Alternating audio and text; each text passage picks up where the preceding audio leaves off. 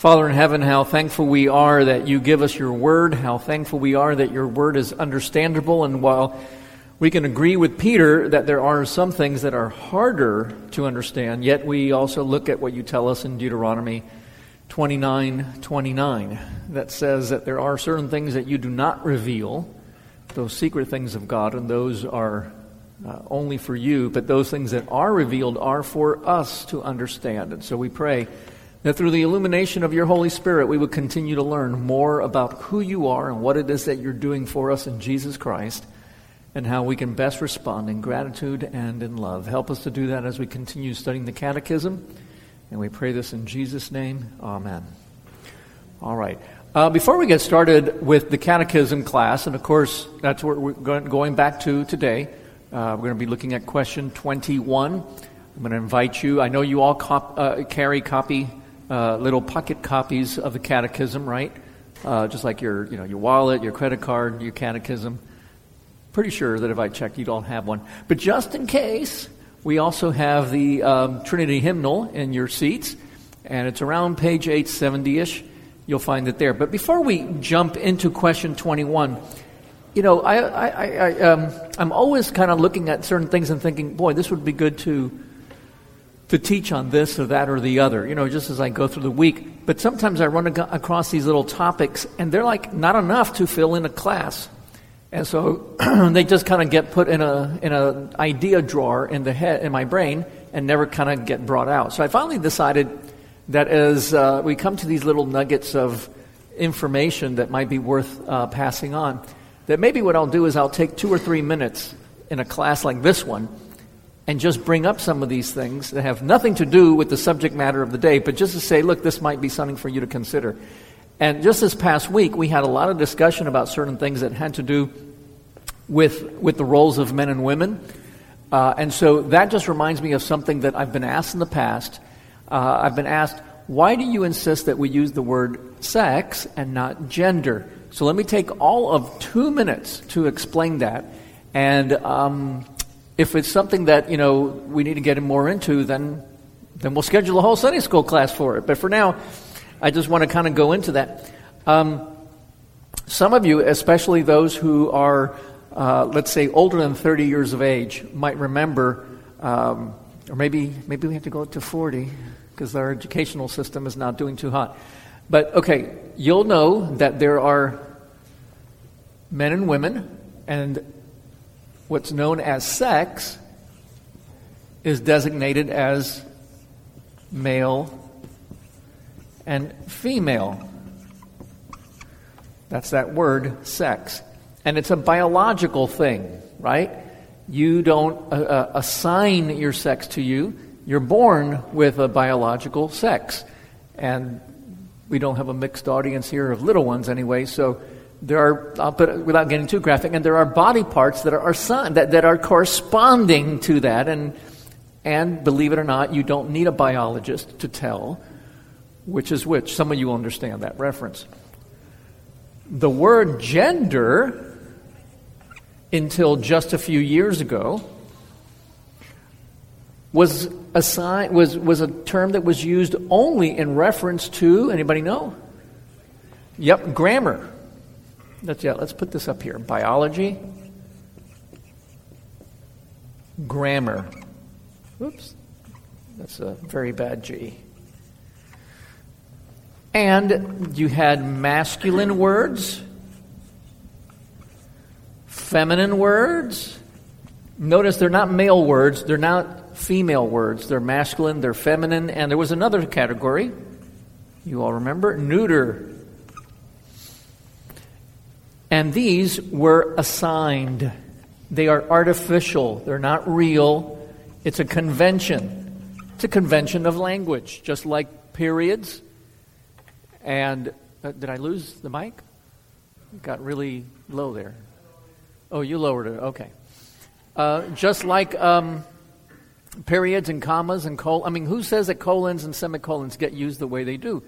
We do. We assign it. There's nothing inherent in the universe that says that a period serves as the end of a sentence, right? That's something that we assigned to it. And so we assign masculine, feminine, neuter to words. We do not assign male and female. That is something that is driven by our biology, by your X chromosomes and Y chromosomes, and so on.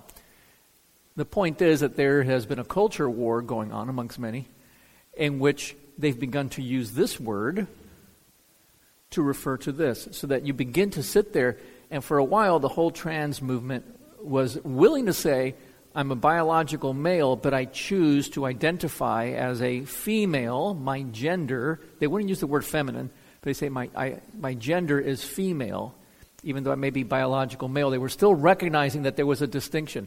You are what you are physically, but then you have this, this feeling of what you want to be.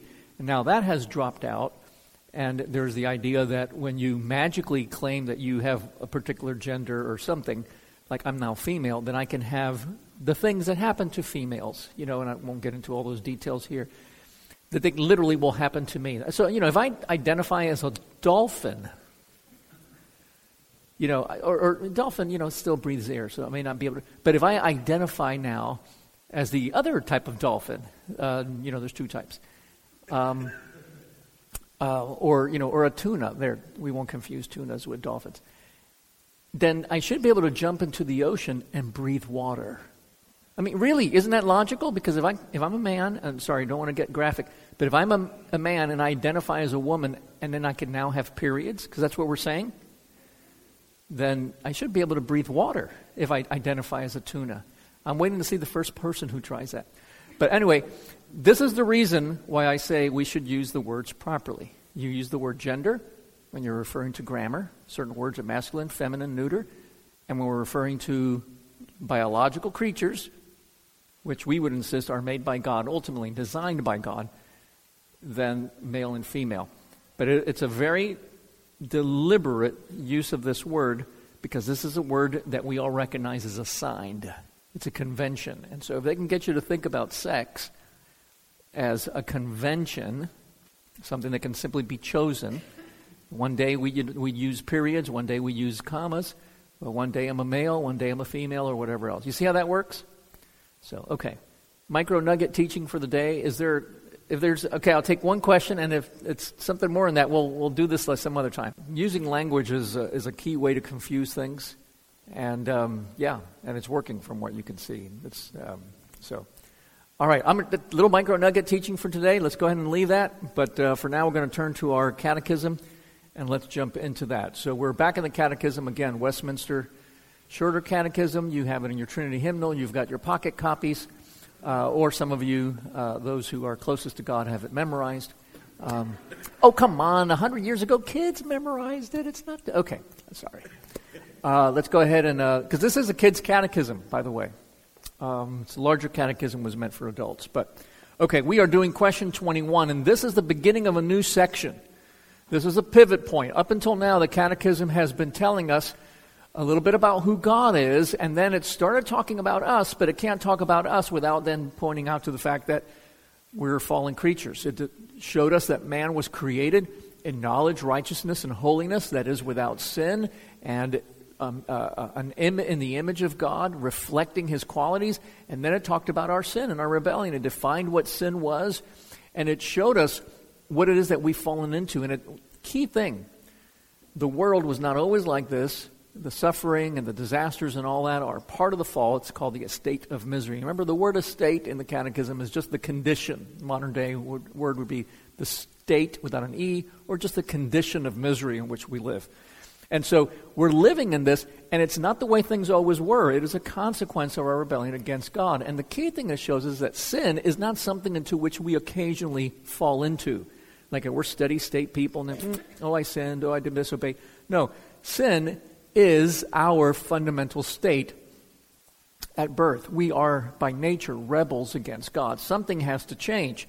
And so we've been looking at all that state, that condition of misery up until this point. I say up until, it's not like it's been all that much. We're only on question 21 out of 107. So this is the pivot where now it says God did not leave us in that estate of sin and misery, but instead he has provided a redeemer. That's what we looked at the last time. So this time we're going to see who that is. And so I'm going to ask if somebody will please read question 21 and the answer. And then I'm going to give you a whole bunch of scripture passages, so have your Bibles ready to break those out. And uh, let's first get the question May I have a reader? Any volunteer? Just jump right in. All right. Thank you so much, Julia. There it is. Who is the Redeemer of God's elect? This is the most important question that any human being has to answer. Because without the answer to this question, there's no uh, uh, uh, solution for the estate of sin and misery in which we're in. So, again, let's go ahead and look at carefully at the question. And like all the catechism questions, you'll notice that these guys back in the 1640s, talking about things that we assign, they loved their commas. But the reason they use commas, um, and, and, believe it or not, language of that time, you know, some of you probably uh, either grew up or at times have looked at the King James. The King James that you have is not, ooh, ooh, it's not the King James of 1611. Did you know that?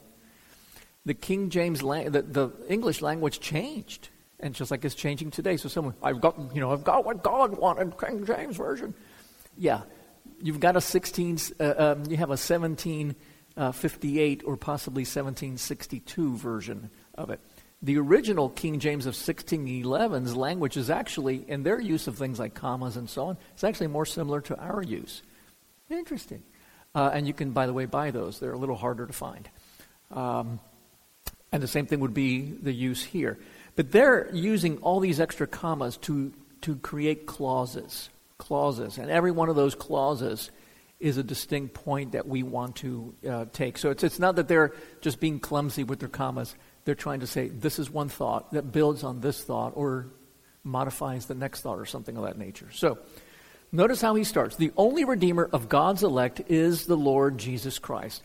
We have to start with this extraordinarily important word, which is only. Absolutely. Only is the key word here. Absolutely key. Uh, let's take a look at 1 Timothy chapter 2, verse 5. I was just talking about this with my family. We were just flipping some radial dials and we came across um, the Catholic channel on Sirius XM, and they were just in the middle of doing the rosary. Uh, Hail Mary, full of grace, blah, blah, blah, et cetera, et cetera. And we're praying to you, pray for us, and all this. So, anybody have 1 Timothy 2 5? Will somebody read that if you've got it? Like I said, I'm just going to throw this stuff out. You know, in fact, let me throw out a whole bunch of them, and then you grab one, and that way we'll be ready to read. Today we're going to be looking at a whole bunch. We're going to look at 1 Timothy 2 5. I'm going to need somebody to look up John 1 14. Going to have somebody else look up Romans 9 5. And then Hebrews 7 24. That should get us started.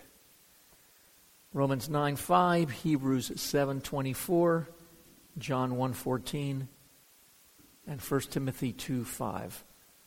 So let's jump in with um, 1 Timothy 2 5, and whoever's got that, yes, go ahead, Anne, if you would. For there is one Christ Jesus. All right. Uh, oh, I'm sorry. That, there's. Right, right. That's. that, that'll do, though. That's good. Thank you. Um, I just want to focus on the part that says one mediator between God and man, so the only Redeemer. Um, it goes on to say, who being the eternal Son of God became man. Who's got John 1.14? Okay, the Word was made flesh, so he became a human being. Uh, and so was and continues to be God and man in two distinct natures and one person. Um, who's got Romans 9 5? Ooh, ooh. Who is the Christ, uh, uh, belongs to Christ, to the patriarchs, you know, to the Israel, they have the privilege, who belongs to Christ, who is God over all. It's so funny because it's one of those few times when people sit there and say, Nowhere in the Bible does it say that Jesus is God. It's nowhere in the Bible. So you take them to 9 5, Romans 9 5, and there it is, very clear. There's a bunch of other places too, which we're going to look at in just a moment. Our liberal friends, starting in 1946, which is, you know, now only about 80 years ago. So, I mean, it's, it's, or it's been a while. They went ahead and changed that passage. And it says, to them belongs Christ. Convention, period. May God, who is over all, be blessed. Oh, sneaky, sneaky. Sorry, doesn't work. That's the right translation. So he is God and man in two distinct natures. One person forever and ever. Who's got Hebrews 7:24? Yep, there you go. And um, is that maybe the ESV or the NIV or? It's the ESV, okay. It's perfectly holy. The other one was fine too.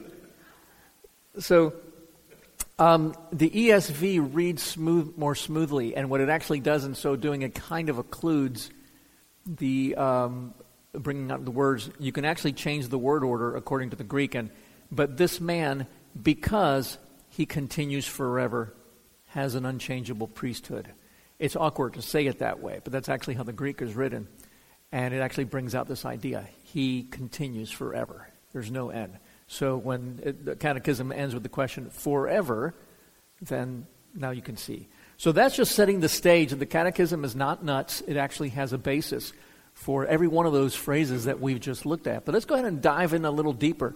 And especially, let's go into that word only. Some of these passages, you may want to write them down. I'm just going to read them to you uh, for the sake of time so that we're, um, uh, we're staying on, on track. But this word only you see all throughout Scripture. In fact, Jesus himself said in Matthew 4.10, Matthew 4.10, uh, you remember um, during his temptation, you shall worship the Lord your God, and him alone shall you serve. Or uh, the King James would have liter- literally had said, and him only. Uh, him alone or him only, whichever one. But again, that, uh, that language. Then Jesus himself, during the high priestly prayer, notice both of these are being said by Jesus, that Jesus himself in the high priestly prayer of John 17, verse 3, refers to God as the only true God. And that's not the only place where you can find it, but uh, this, this idea of there is only one God.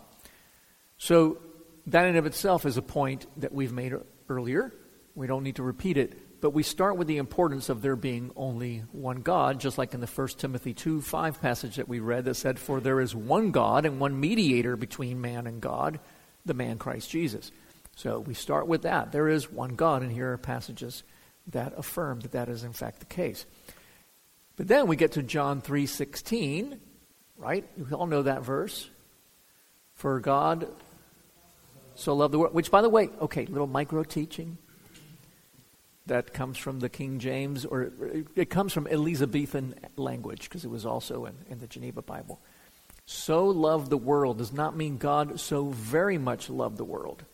Anybody know what it means? Not because. In such a way. It's, it's the older use of the word so. We still use it like that sometimes. Now we use so as a modifier to mean so much more. But uh, we still, what it actually means in this way. Think about like I sit there and say to a little boy, here's how you tie your shoes, like so. In this way. So it literally said, now, does God love the world very much? Yes, he does. But the point it's actually saying is not that. It's for God so, in this way, loved the world that he gave his one and only Son. And one of these days, we'll finally get translators who are not afraid to change that into modern English, to change the end of Psalm 23 for he dwelled in the house of the Lord. For I dwell in the house of the Lord forever. Except it doesn't say that in Hebrew. It says, For I dwell in the house, I will dwell in the house of the Lord for all of my days. And, oh, but that doesn't sound like forever. How can I preach that at a funeral? The person's already dead. You've got to say what it says and not what you wanted to say. And um, I talked to a couple of translators um, who worked on the NIV, and then one of them, uh, I talked to him not too long after that, um, but a couple years after, who worked on that translation that you had brought that day, Phil, the New Living Translation. And he was like, yeah, yeah, the NIV was making all the money, so Tyndale had to make money, so they created a. Uh, literally, that's why they came up with the NLT. And so they wanted a piece of the pie. And he said, yeah, we just will not touch certain passages because they're so uh, familiar and beloved, even if it's a wrong translation. I'm like, the perfectionist in me says, no. And then when the ESV um, happened, uh, I was taking some doctoral classes in the same building in which the translators were working on the final edits. And so during a break, I went up there to go talk to some of those guys, and sure enough, they were still not changing those key passages. Yeah.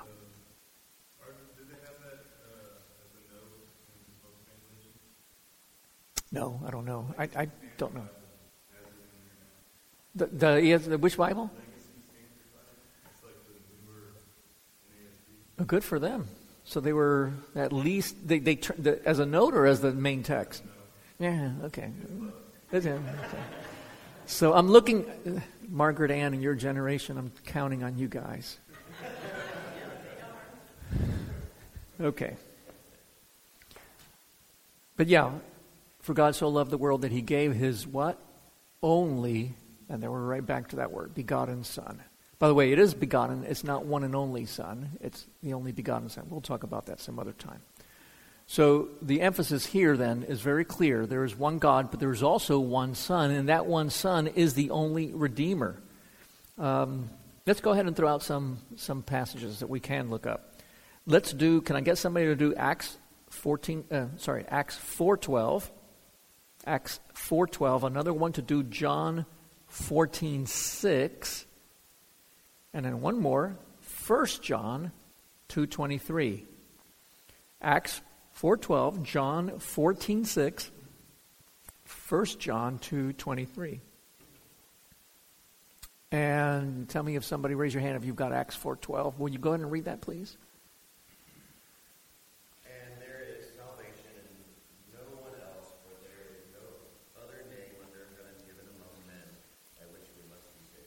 Okay. So salvation is inherent only in Jesus.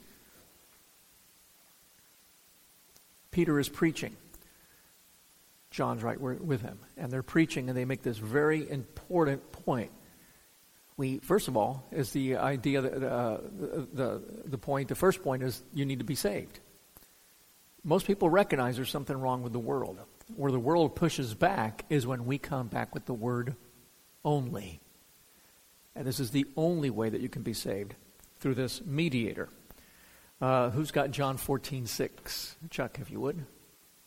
Jesus said to him, I am the way and the truth and the life. No one comes to the Father except through me. All right. There's so much in that verse. We won't try to unpack it all. I am the way. Now, some people will say, yes, he is a way. But he doesn't say that. He says he is the way the truth. He's not just true, he actually defines truth. He's not just alive, he is life. And the first part of John tells us he is the one who gives life because he himself is life.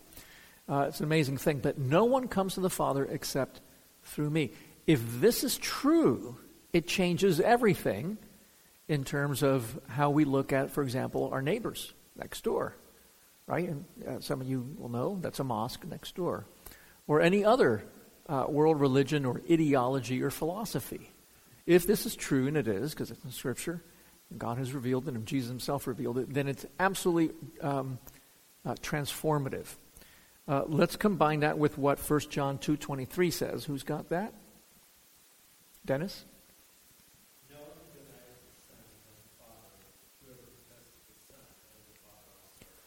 All right. This is a test that John repeats actually a number of times throughout the little letter of 1 John. And its implications are vast. What he is saying is you can go around all day and talk about the Father. But if you don't accept that the Son is who God Himself claims He is and who Jesus Himself claims for Himself, then not only do you not get to the Father, but you don't, even your conception of the Father is flawed when I do talk with our neighbors next door or with a Jewish friend uh, or anyone of that nature, as long as they reject Jesus as he, doesn't mean that they don't believe he existed or whatever, but Jesus as he revealed himself, which is what we're going to look at in just a moment, uh, certainly as the only Redeemer of God's elect, they can have no fruition of the Father. They can have no relationship with the Father. They can actually have no understanding of the Father. I didn't ask you guys to look at it, but uh, John chapter 1, uh, verse 18. Maybe that's one we can look at. But it says, um, well, actually, let's ask somebody to read it instead of my trying to uh, do it from memory. It should be something like no one has ever seen God. Go ahead.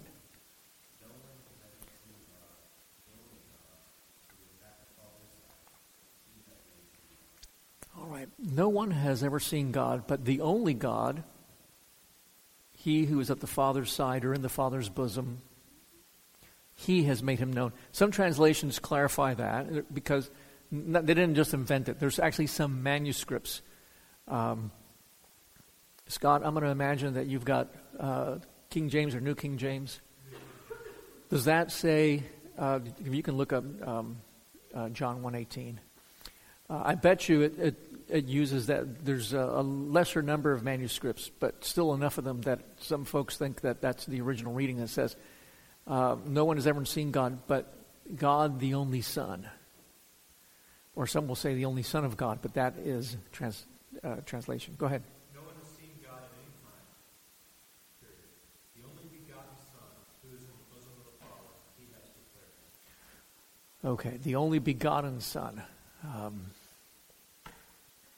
yeah, I, I, don't know how many manuscripts have that. That's a little further away, but it does say, you know, God the only Son, or God the, in this case, only begotten Son. The point is, it's very clear it's talking about Jesus, the second person of the Trinity, uh, even before he became a man, which we'll talk about in a moment. Jesus already existed, not as Jesus the man, but as God the Son and only He has revealed Him. And when He tells um, Philip and Thomas at the very end, if you've seen me, you have seen the Father. Uh, this idea that Jesus is the ultimate uh, revelation of God, He's the pinnacle of revelation. In other words, Jesus doesn't bring more. Jesus is not just the final word in the sense that time, He's the last prophet to come. No, He is the pinnacle in the sense that everything that you need to know about God is in Jesus. Does that make sense? Because if you look at it that way, it's transformative. I've been to a lot of evangelical churches, and you've heard me say this uh, again and again over the last 25 years. We see a drop, even in the name, uh, even the use of the name Jesus in evangelical services. You can look at a lot of music, and it's all about God. I went to a service, I won't mention which church, it's a major church here in the uh, Metroplex. You would all recognize it. And um, sat through two of their services, and in none of them was the name Jesus ever used except at the end of a prayer. The one prayer in the entire service, which came at the end of the, of the sermon. Um, and, and I mean that even in the songs, Maybe you're saying, well, maybe John, they didn't use the word Jesus. They might have referred to the Lamb of God or to the Redeemer or. No, no. No mention. And that's happening more and more and more. Phil?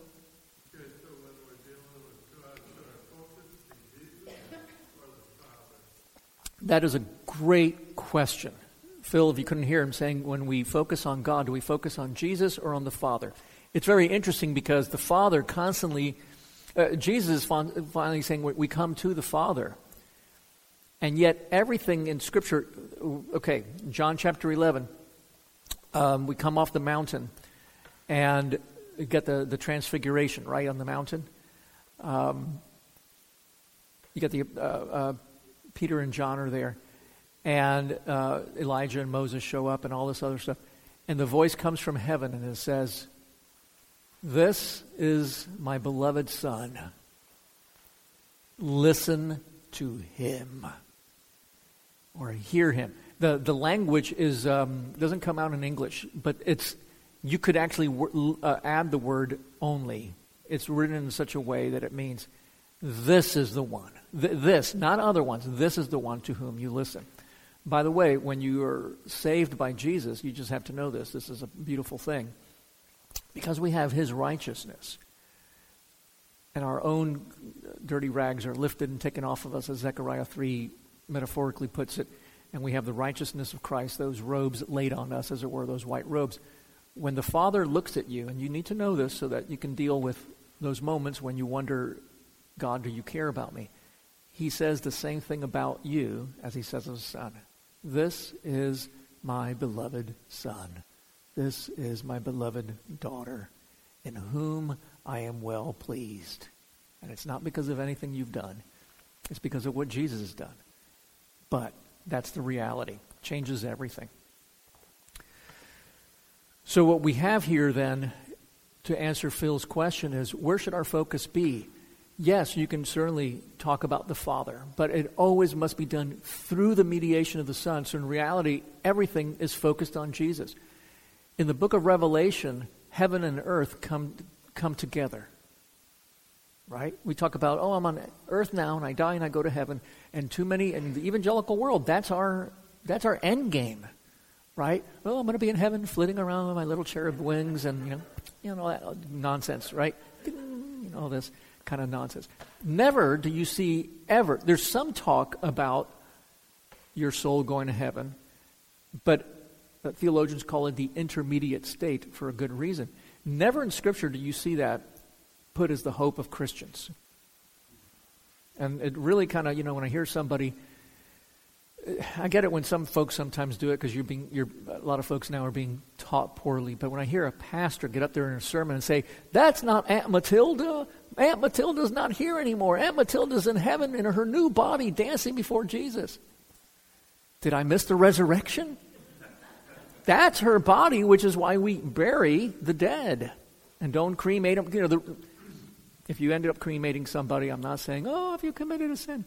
Historically, pagans cremated their bodies because they said it's an empty shell. It's, it's, it's the dualism of Plato. It's an empty shell. It doesn't matter. It's actually evil. Get rid of it. The only part that's good is the soul, and that's gone to Valhalla or wherever, you know, it goes off to.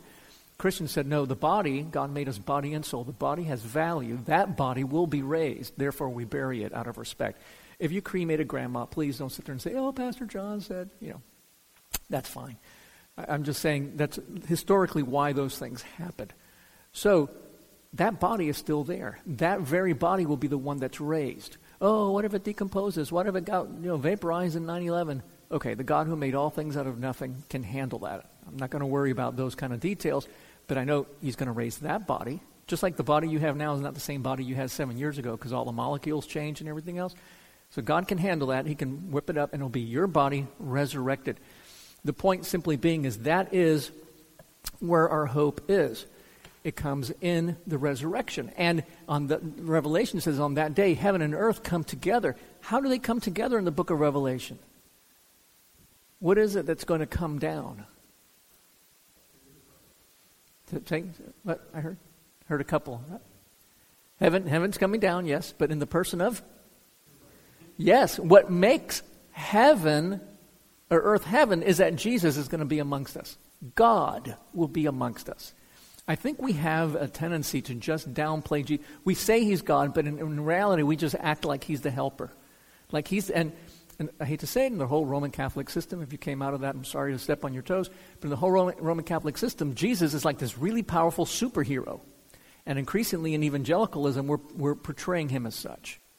The other day on the radio, Gray and I were just listening. We decided to put on the Christian music station, and every song was about Jesus, my superhero who supercharges me to then be good. That's not how they said it exactly, but that's in essence what it was saying. So Jesus just becomes a superhuman who is the one who's my power pack, right? You all have batteries on your phones, but you know now they sell these little power packs that you attach that give you that extra. So that's what you, Jesus just comes there and gives me that little bat, that that that uh, extra power to do what I need to do. That's not how the Scripture portrays him. He is God in our midst, and everything that you need to know about God, who He is, His character, and everything you need to know about God and what He's done is in Jesus. And if that's true, and it is, it's revolutionary. It's why in our sermons, now if, if you're new to this, um, next week, newcomers class, uh, we're going to be talking about this. Why do we focus and why do we insist that every sermon be about Christ and what he's done why, instead of just being a be good sermon? It's because you can't see any or do any of those things outside of him. He is absolutely central. Is that all good? I mean, we're tracking on that? Okay, questions before we move on? I can go on and on about that. Lang.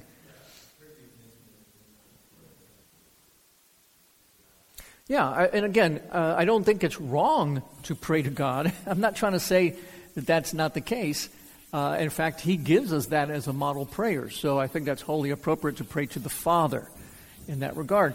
What I'm saying is that even our approach to the Father, who loves us and cares for us and provides for us and does all those things, is done through the mediation of Jesus. And that's why, you know, the word amen, by the way, is not like a signal. Okay, any, any of you like learning programming that you would use? Like, there's a word in programming, coding, whatever it's called nowadays, right? That ends a line, you know, and it shows, it tells the computer that's the end of this instruction, and now there's a next one, and that kind of stuff. Or, you know, in the old days, a telegram, you would have stop, you know, send $10, dad, stop. College is expensive, stop. You know, that was meant to say this is the end, you know, that kind of thing, because uh, they didn't have periods. So you couldn't, didn't have a, Morse code didn't have a period, so they would use the word stop. So if you wanted to tell somebody, hey, stop, stop, you'd have to do that. Okay, sorry. Amen, amen is not a stop at the end. Okay, I know sometimes we use it magically, like, oh, I couldn't end that prayer unless I say amen. Amen is actually supposed to be what the people who are listening respond. It just, ba- it just basically says, you know, we're with you. We agree, right? The other word that we use at the end, in the name of the Lord Jesus, we tend to use again as almost like a magical construct. You're just supposed to say it. You've got to put it in there. You've got to say in the name of Jesus. You can use it at the beginning. You can say, Lord, we come to you through Christ, because that's recognizing his mediation. And what you're really saying in that prayer is, Lord, I'm not coming to you and saying, hey, look, look, look at me, Lord. Um, I've been pretty good this week. I've said uh, these certain, you know, Hail Marys. I've also done certain things. So now you should hear me. And I think a lot of evangelicals will sit there and say, well, it's easy to pick on the Catholics. But we do the same thing we approach God when we think that we're good enough to approach God. Let me ask you a question. Have you ever sinned? And, yes, yes, we all. I was going to say, and. Have you ever sinned and then conviction of sin comes? You realize, oh, and you finally realize, mm, mm, mm, mm. do you stop right there in the moment and say, Lord, I repent? Or do you like wait a few days because you feel dirty? And then you come to Him Today's Sunday, so you know if you did this on Thursday, you might come to him on Tuesday. And after so, I've been to church, I've been all prayed up and all that. What you're really doing when you're doing that is you're saying, I'm going to wait till I'm good enough, till I've, I have a little bit of a good track record again. Do you see how Roman Catholic that is? Or really, we should say how performative that is? We fall right back into those same patterns. But when you have that conviction of sin, you can immediately say, Lord, forgive me. I repent in the name of Jesus. Because you're recognizing the reason you're going to listen to my plea for mercy is not because I've been, you know, in, in the other pattern, you're basically saying, I know I messed up on Thursday, but it's Sunday now, and I've been good since then. You're really asking to say, look at my own record. It's not perfect, but it's good enough. I mean, certainly not like that guy. Right? Now you can see where the Pharisees get their thing. In the name of Jesus is more than just a little tag. It basically is saying, I've got nothing to bring. I am nothing, I bring nothing, but I recognize that it comes wholly and fully, uh, or I come wholly and fully reliant on the goodness of Christ. So, to answer that question, ultimately, we want to be able to say, uh, in all our prayers or whatever, Everything is done through the mediation of Jesus, and that does transform everything. It transforms our prayer life, it transforms the way we think. Um, the second commandment that says that we're not supposed to be making images. Um, and some say, well, it's okay to have an image of Jesus because he was a man. You're not making an image of God. Why have Reformed traditionally uh, pushed back against that? Because everything about Jesus was a revelation. Notice what I'm saying. We have his words recorded because God has chosen to preserve that aspect of his. And there, we know there's many other things. John even says at the end of the Gospel of John that had he recorded everything that Jesus had said, it would, you know, he uses metaphor, you know, or, or hyperbole. He says not even the world can contain all the books that would contain it. So uh, we know that Jesus said more. So we got that word. Jesus speaks. It is God Himself speaking. It is revelation and, and, um, and so therefore reveals God. But also the things that he did. Isn't that true? The things that he did reveals the character of God, doesn't it? So it tells us that he was weary and tired, and yet the masses came to him with all their poor and their sick and their, you know, their um, uh, ill, the ones who were um, uh, also had demons and so on. And he had compassion on the crowds, and he stuck it out. It tells you something about him. Philippians 2 makes it explicit. He always puts the interests of others above his own. Not sometimes, not often, always. Puts the interests of others above his own, and so he's willing to sit there and say, I'm, I'm tired, and so on, but I'm here to serve you. So the actions that he does reveal. And that means, I'm still talking about the image of God and why we don't uh, emphasize uh, even pictures of Jesus. That means that everything that he did, his motions said something. And today we, we, we understand that, that body language, for, let's just take body language as one example. Body language conveys a lot, doesn't it? It communicates uh, as much as um, um, uh, written language. And we all know that because when we're texting, we fill it with emojis and all this other stuff to try. I, I, read a whole article two weeks ago that said that the problem with periods, now everybody puts exclamation points on, on text because if it does, doesn't, you, you sound angry. I was like, what? I don't, I use periods all the time. And it's saying, yeah, now everything has to be, yeah, I'll meet you at the park. Because if you say, I'll meet you at the park, it's like, so why? Because we don't have context. We don't have. So when I'm talking to you, I can see your language. I can see your inflection of voice. All those different things, right? They say something. They reveal your character and your intent. Now that we get that, we understand that Jesus,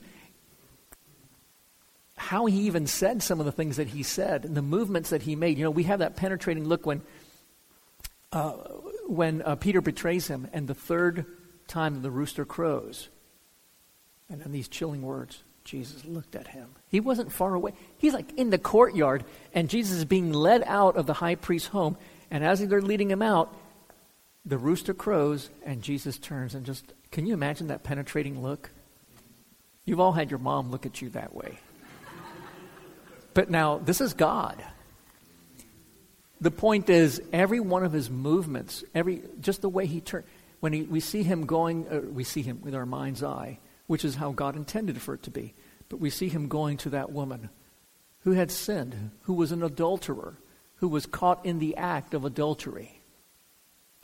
And yet he goes to her with that compassion of the Creator who loves his creation so much that he's going to die to redeem his people.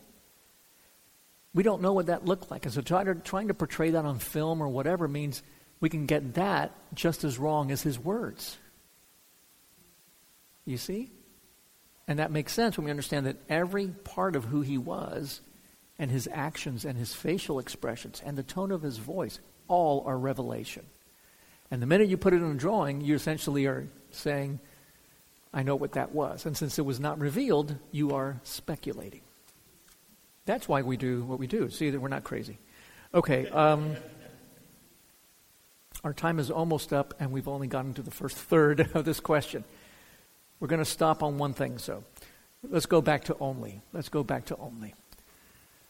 So, if only is truly uh, what Scripture teaches, and it does, and we've already seen that again and again. He is the only Redeemer. He is. There's only one God.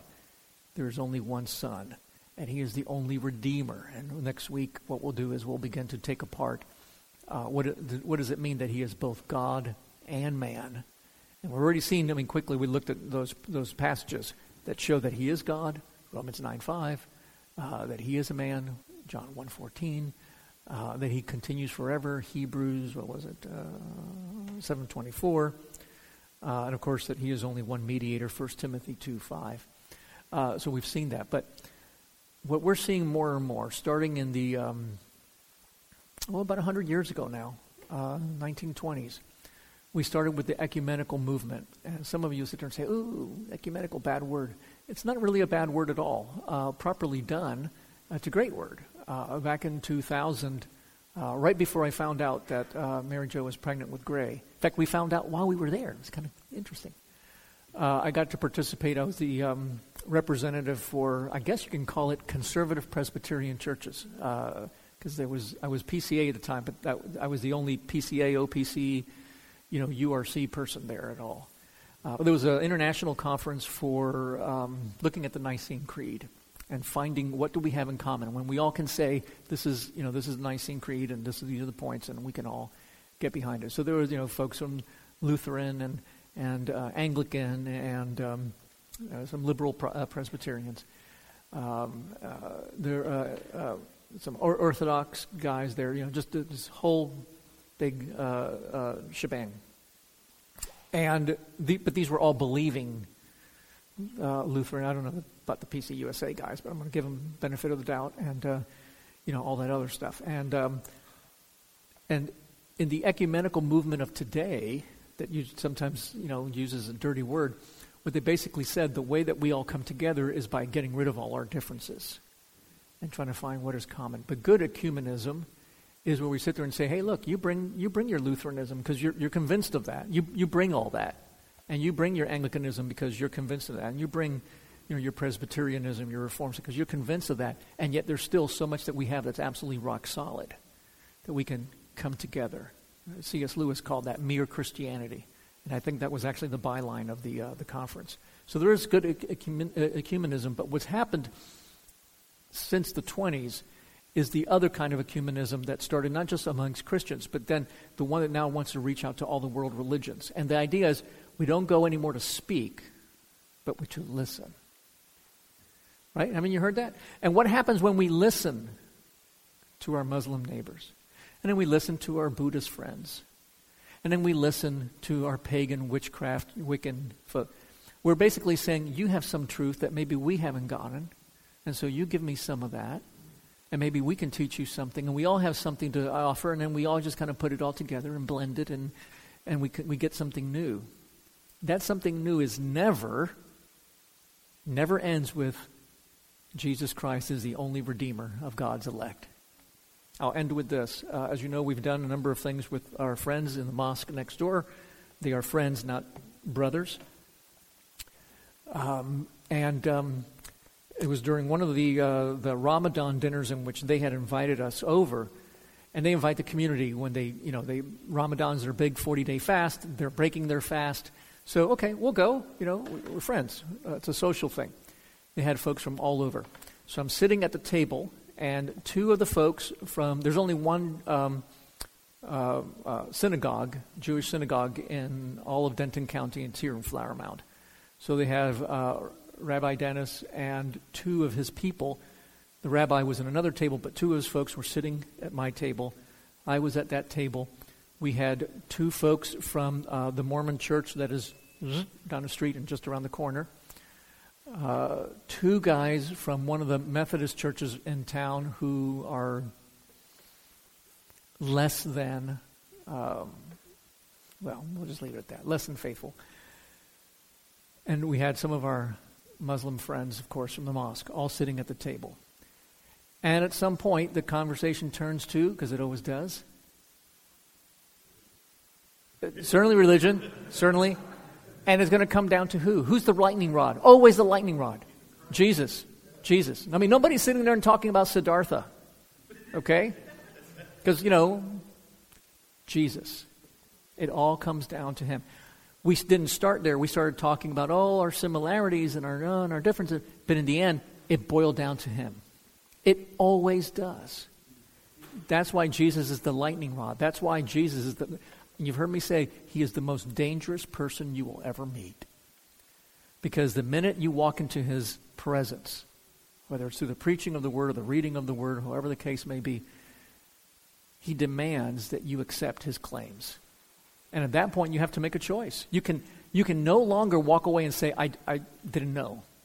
You have to sit there and accept him. You know, C.S. Lewis not the first guy who wrote it, but probably the most famous guy who wrote this, this, this idea.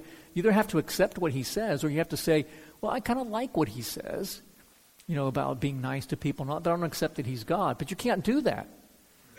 C.S. Lewis is right. You can't go around do that because how many people do you want to listen to as a good moral teacher who are insane? I'm Napoleon. I'm God. And you don't listen to those people. You just elect them to office. Um, but you guys see where I'm getting at, right? You have to, once, you, enter, you, once you're in his presence, you have to accept him for who he is, or you must reject him. You have to say he's a lunatic, Or, as uh, C.S. Lewis said, or he's evil. He's just a liar. He knows that he's not God, but he's manipulating you. So you still want to accept that guy as your moral teacher. You see? That's what it comes down to. And that table, all these folks in the end came up against Jesus. And, and that included, uh, sadly, the ones who identified as Christians. And they were willing to throw this Jesus under the bus. It always comes down to that. Always. So, the only Redeemer of God's elect. Oh, it's 1010. Let's go ahead and quit. Next week, we'll start looking at what it means that He is both God and man, how He can have two natures. We're going to answer some questions. How many, and maybe you can come with uh, your answers next week. How many natures does Jesus have? Well, he said two. How many persons is Jesus? How many wills does he have? Ooh, it's exciting stuff that just sends a shiver up your leg. All right, let's pray and get ready for worship. Father in heaven, we thank you that as we come to you, we do come, not in our own righteousness, not in our own goodness, for we have none. Uh, we don't come because we've been good this week.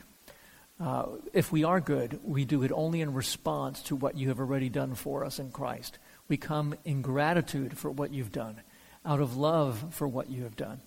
But we come, Father, not in our own merit, but in the merit of Jesus. So, yes, we do pray in the name of Jesus, the name representing his very character and who he is.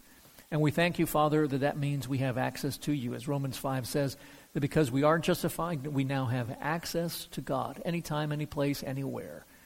It does not depend on your mood. It does not depend on how good or bad we are. It depends wholly upon Jesus, his goodness, and his righteousness. And because of that, uh, we can come and we can uh, um, uh, unburden our, our souls. We can confess our sin. And we know that you will receive us and hear us with compassion, that same compassion that you showed to that woman in uh, John chapter 8, you show even to us. And so we come, Father, in the name of Jesus, trusting in his righteousness, asking that you would help us to better understand the centrality of Christ and why it is that we insist um, that Jesus has to be at the center uh, of everything that we do in worship and in preaching and in our lives, in how we uh, treat one another and how we forgive one another how we care for one another. Help us to that, for, help for that to become a growing reality in the midst of these your people. May it not simply be a, um, a Sunday school truth that we all walk on here saying, "Wow, I've learned more," but may it transform the way we live uh, for your glory. And we pray this, Father, in the name of Jesus. Amen.